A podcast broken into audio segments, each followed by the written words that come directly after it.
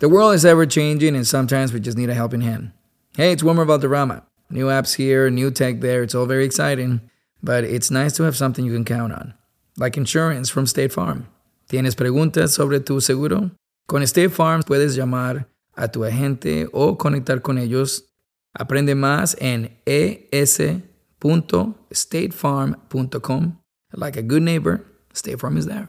This year, set a self improvement goal, like socially dominating your friends with your superior streaming knowledge. Catch up on the hits you missed with Prime Video, from Reacher to Taylor Swift at The Eras Tour extended version, and The Hunger Games: The Ballad of Songbirds and Snakes. Watch everything included on Prime. Rent or buy new releases. Add on hundreds of streamers. One app, one password. Prime Video. Find your happy place. Restrictions apply. Prime membership not required to rent or buy. See Amazon.com slash Amazon Prime for details. Ciao amici di Radio UCI ma senza glutine, benvenuti in questa nuova puntata. Io sono Ramone e sono qui per parlarvi di un nuovo argomento riguardante la celiachia.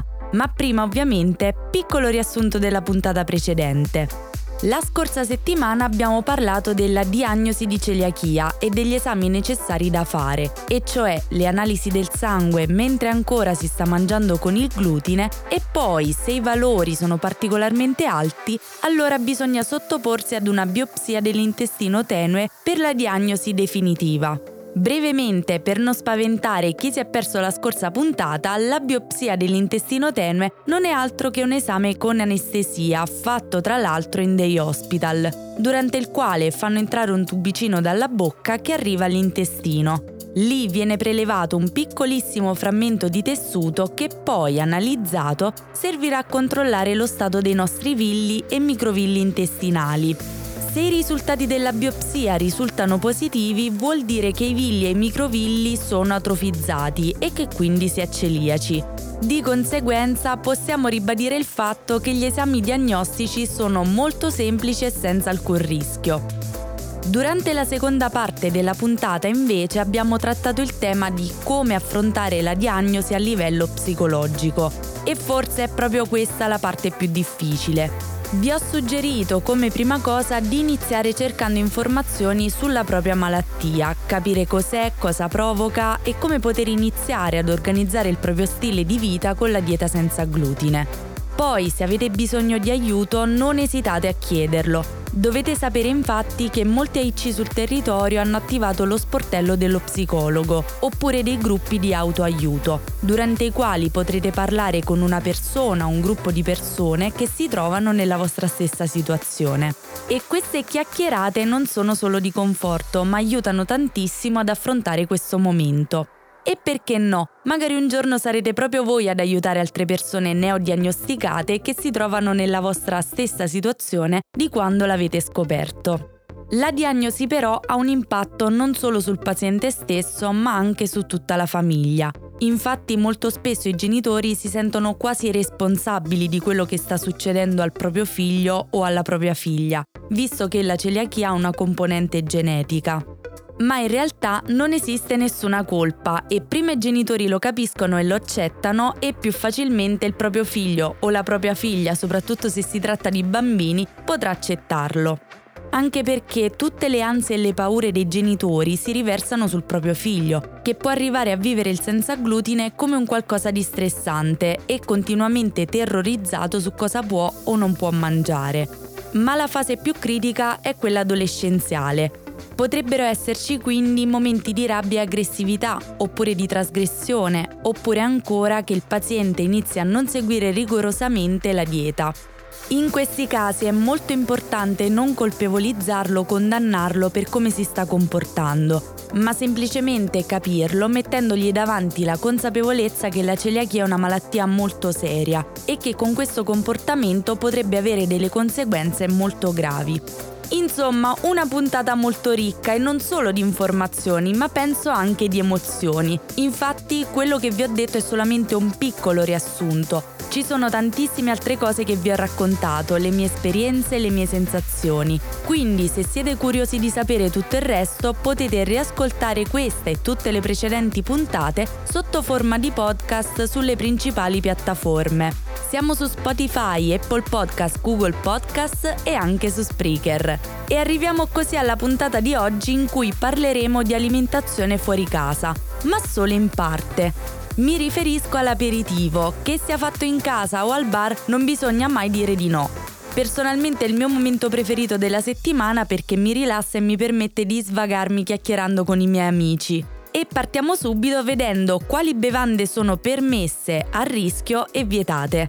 Per quanto riguarda quelle analcoliche, via libera Coca-Cola, gassosa, acqua tonica, chinotto e aranciata, comprese le versioni light e zero. Per il tè invece è sempre meglio stare attenti alla scritta perché alcuni potrebbero contenere sostanze a rischio, ma solitamente le principali marche disponibili nei bar hanno tutte il claim senza glutine. Per quel che riguarda le bevande alcoliche il discorso è un po' più lungo. Qualsiasi tipologia di vino, che sia bianco, rosso, rosé, eccetera, è considerata sempre permessa. Stesso identico discorso per lo spumante, visto che è un vino arricchito di anidride carbonica. Altra categoria con il bollino verde è quella dei distillati, quindi vanno bene il cognac, il gin, la grappa, il rum, la tequila, la vodka, il whisky, eccetera. Ma attenzione, solamente se sono puri, e cioè senza l'aggiunta di aromi, coloranti o altri additivi. Questi stessi alcolici infatti diventano automaticamente a rischio se vengono aggiunti altri ingredienti, ad esempio la vodka liscia è permessa, ma la vodka alla fragola è a rischio, quindi necessita sempre della scritta senza glutine. E voi vi chiederete, ma com'è possibile che vodka, whisky e gin siano senza glutine se derivano da cereali vietati? Sì, è vero, questi tre distillati derivano da cereali vietati, Tuttavia, grazie agli studi dell'Autorità europea per la sicurezza degli alimenti, è stato scoperto che il processo produttivo tramite distillazione disintegra il glutine, facendo in modo che il prodotto finito sia senza glutine non contaminato. Quello su cui dobbiamo prestare attenzione invece sono i liquori, perché partono sì dall'alcol etilico sicuro per i celiaci, ma durante la fase di produzione viene mescolato con sciroppo di zucchero, aromi, coloranti, eccetera, tutti ingredienti che possono contenere glutine. Perciò, come sempre per i prodotti a rischio, occhio alla scritta. C'è poi la birra che, a prescindere che provenga da malto d'orzo o da cereali permessi, deve sempre avere la dicitura senza glutine per essere idonea. Nel caso in cui invece scegliate un cocktail, chiedete al barman la gentilezza di non usare lo stirrer, e cioè il bastoncino per mescolare i cocktail, appunto. Questo perché potrebbe essere già stato utilizzato per una bevanda a rischio o vietata e non sempre viene lavato subito dopo. Perciò potete mescolare direttamente il vostro cocktail con la vostra cannuccia in totale sicurezza. E naturalmente vicino a un bel cocktail qualcosa da stuzzicare è d'obbligo. E come prima cosa, utilizzando la guida alimentazione fuori casa dell'AIC, cercate il locale più vicino a voi che possa servirvi un aperitivo da sogno. Però vivendo anch'io in una piccola città capisco bene che in molte realtà è ancora difficile trovare locali di questo tipo iscritti al programma. Quindi, come per ristoranti e pizzerie, potete sempre domandare se sono a conoscenza della celiachia e se possono preparare qualcosa senza glutine. Ma mi raccomando amici, siate chiari sulla questione contaminazione, perché molte volte le cucine dei bar sono abbastanza piccole e non sempre è possibile prestare attenzione, soprattutto se da parte del personale c'è poca conoscenza. Quindi spiegate bene le vostre condizioni e se vedete che c'è poca sicurezza, allora a malincuore rinunciate al vostro tagliere di salumi e formaggi. Ma questo non vuol dire assolutamente rimanere senza cibo. Dateci dentro con le patatine, facilmente reperibili senza glutine nei bar, oppure con noccioline e olive. Insomma, un po' di spirito di adattamento, ma mai rinunciare all'aperitivo. C'è però un'altra alternativa se non vi va di stare in un locale, e cioè quella di organizzare un bel aperitivo gluten free in casa con gli amici, dove è possibile sbizzarrirsi in qualsiasi modo. Dalle ricette un po' più elaborate, misto di fritti, crostate e croissant salati, panini, pizzette, agli snack già pronti, taralli, salatini, patatine, ma anche olive e verdure fresche. Senza dimenticare il nostro amato tagliere salumi e formaggi che è difficilmente reperibile nei bar, magari accompagnato da creme spalmabili e salse. Perciò amici, ampio spazio alla fantasia. Ma se invece si invita un amico celiaco per una cena, come ci si comporta? Fatemi sapere se avete qualche idea, se siete stati invitati o se invece avete invitato un amico celiaco. Mandatemi un messaggio vocale su WhatsApp al solito numero più 1 818 531 7622 oppure scrivetemi per email a massenzaglutine chiocciolaradiouci.it. In realtà invitare un amico celiaco a cena è molto più semplice di quel che si pensi. Infatti più che regole da seguire l'importante è prestare molta attenzione su come si maneggia il cibo senza glutine. Come prima cosa bisogna decidere come gestire il menù per la serata, perché le possibilità sono due. La prima è quella più semplice, e cioè preparare un menù senza glutine per tutti, mentre la seconda è quella di fare un menù misto con e senza glutine, perché sì, è fattibilissimo, basta solo gestire il tutto in sicurezza, come succede in tantissime famiglie in cui c'è una sola persona celiaca. E partiamo proprio da questa seconda possibilità, e cioè il menù misto con e senza glutine. Cercate di organizzare il menù con parità di portate, quindi lo stesso numero di piatti per tutti. La regola più importante da rispettare quando si cucina con e senza glutine è quella di fare attenzione alla contaminazione. Quindi una volta comprata la pasta, ad esempio, fate attenzione a non girarla con lo stesso mestolo per la pasta con il glutine e a non usare la stessa acqua di cottura. Stesso identico discorso per qualsiasi altra portata, tenere sempre tutto separato e pulire bene i piani di lavoro prima di utilizzarli per preparare piatti gluten free. Poi, se avete qualsiasi dubbio su come cucinare o dove poter acquistare i cibi senza glutine, potete sempre chiedere consiglio al vostro amico celiaco, che sicuramente sarà più che contento di indirizzarvi sul negozio migliore. E poi, perché no, può anche decidere di venire a darvi una mano. Passiamo adesso alla seconda possibilità, il menù senza glutine per tutti. E attenzione, questo non vuol dire necessariamente comprare pasta, pane e altri prodotti specifici per celiaci per tutti gli invitati, ma semplicemente scegliere di cucinare piatti naturalmente privi di glutine. E voglio darvi alcuni suggerimenti per non sbagliare, partendo dall'antipasto. Via libera a verdure di qualsiasi tipo. Per i salumi invece accertatevi che abbiano la scritta senza glutine, mentre per i formaggi sono permessi il parmigiano, i formaggi freschi e stagionati, anche senza lattosio o light. Attenzione ai formaggi fusi, fusi a fette, vegetali come il tofu e formaggini, che necessitano della scritta senza glutine. Come primo, scegliere il riso renderà sicuramente tutti felici, visto che è anche naturalmente privo di glutine. In questo modo si evita di dover preparare due primi separati. Quindi sbizzarritevi con un risotto ai funghi, alla zucca, ai frutti di mare, insomma di qualsiasi tipo. Attenzione solamente se optate per i sughi già pronti o surgelati, ad esempio per i frutti di mare, perché sono considerati a rischio e necessitano della scritta. Poi se siete coraggiosi e volete provare qualcosa di nuovo, potete comprare la sfoglia senza glutine e improvvisare una buonissima lasagna. E arriviamo al secondo dove si ha davvero una scelta infinita di piatti da poter preparare, visto che sono tutti senza glutine se non includono panature o fasciature in pasta sfoglia. Se si ha uno spazio esterno, perché no? Un bel barbecue con carne mista sarà sicuramente molto apprezzato. Occhio solamente a salsicce spiedini di conseguenza, hamburger e wurstel che sono considerati a rischio e hanno bisogno della scritta. Via libera naturalmente anche al pesce, ad eccezione dei surimi. E ci tengo a sottolineare che tutti i prodotti a rischio che vi ho detto fino ad ora si possono acquistare facilmente in qualsiasi supermercato, basta solo prestare attenzione all'etichetta se riporta il claim oppure no. Ad accompagnare il secondo non possono mancare i contorni e anche in questo caso la scelta è veramente immensa. Insalata, patate, fagiolini, qualsiasi tipo di verdura voi preferiate. E arriviamo adesso ad una nota un po' dolente e sto parlando del dolce.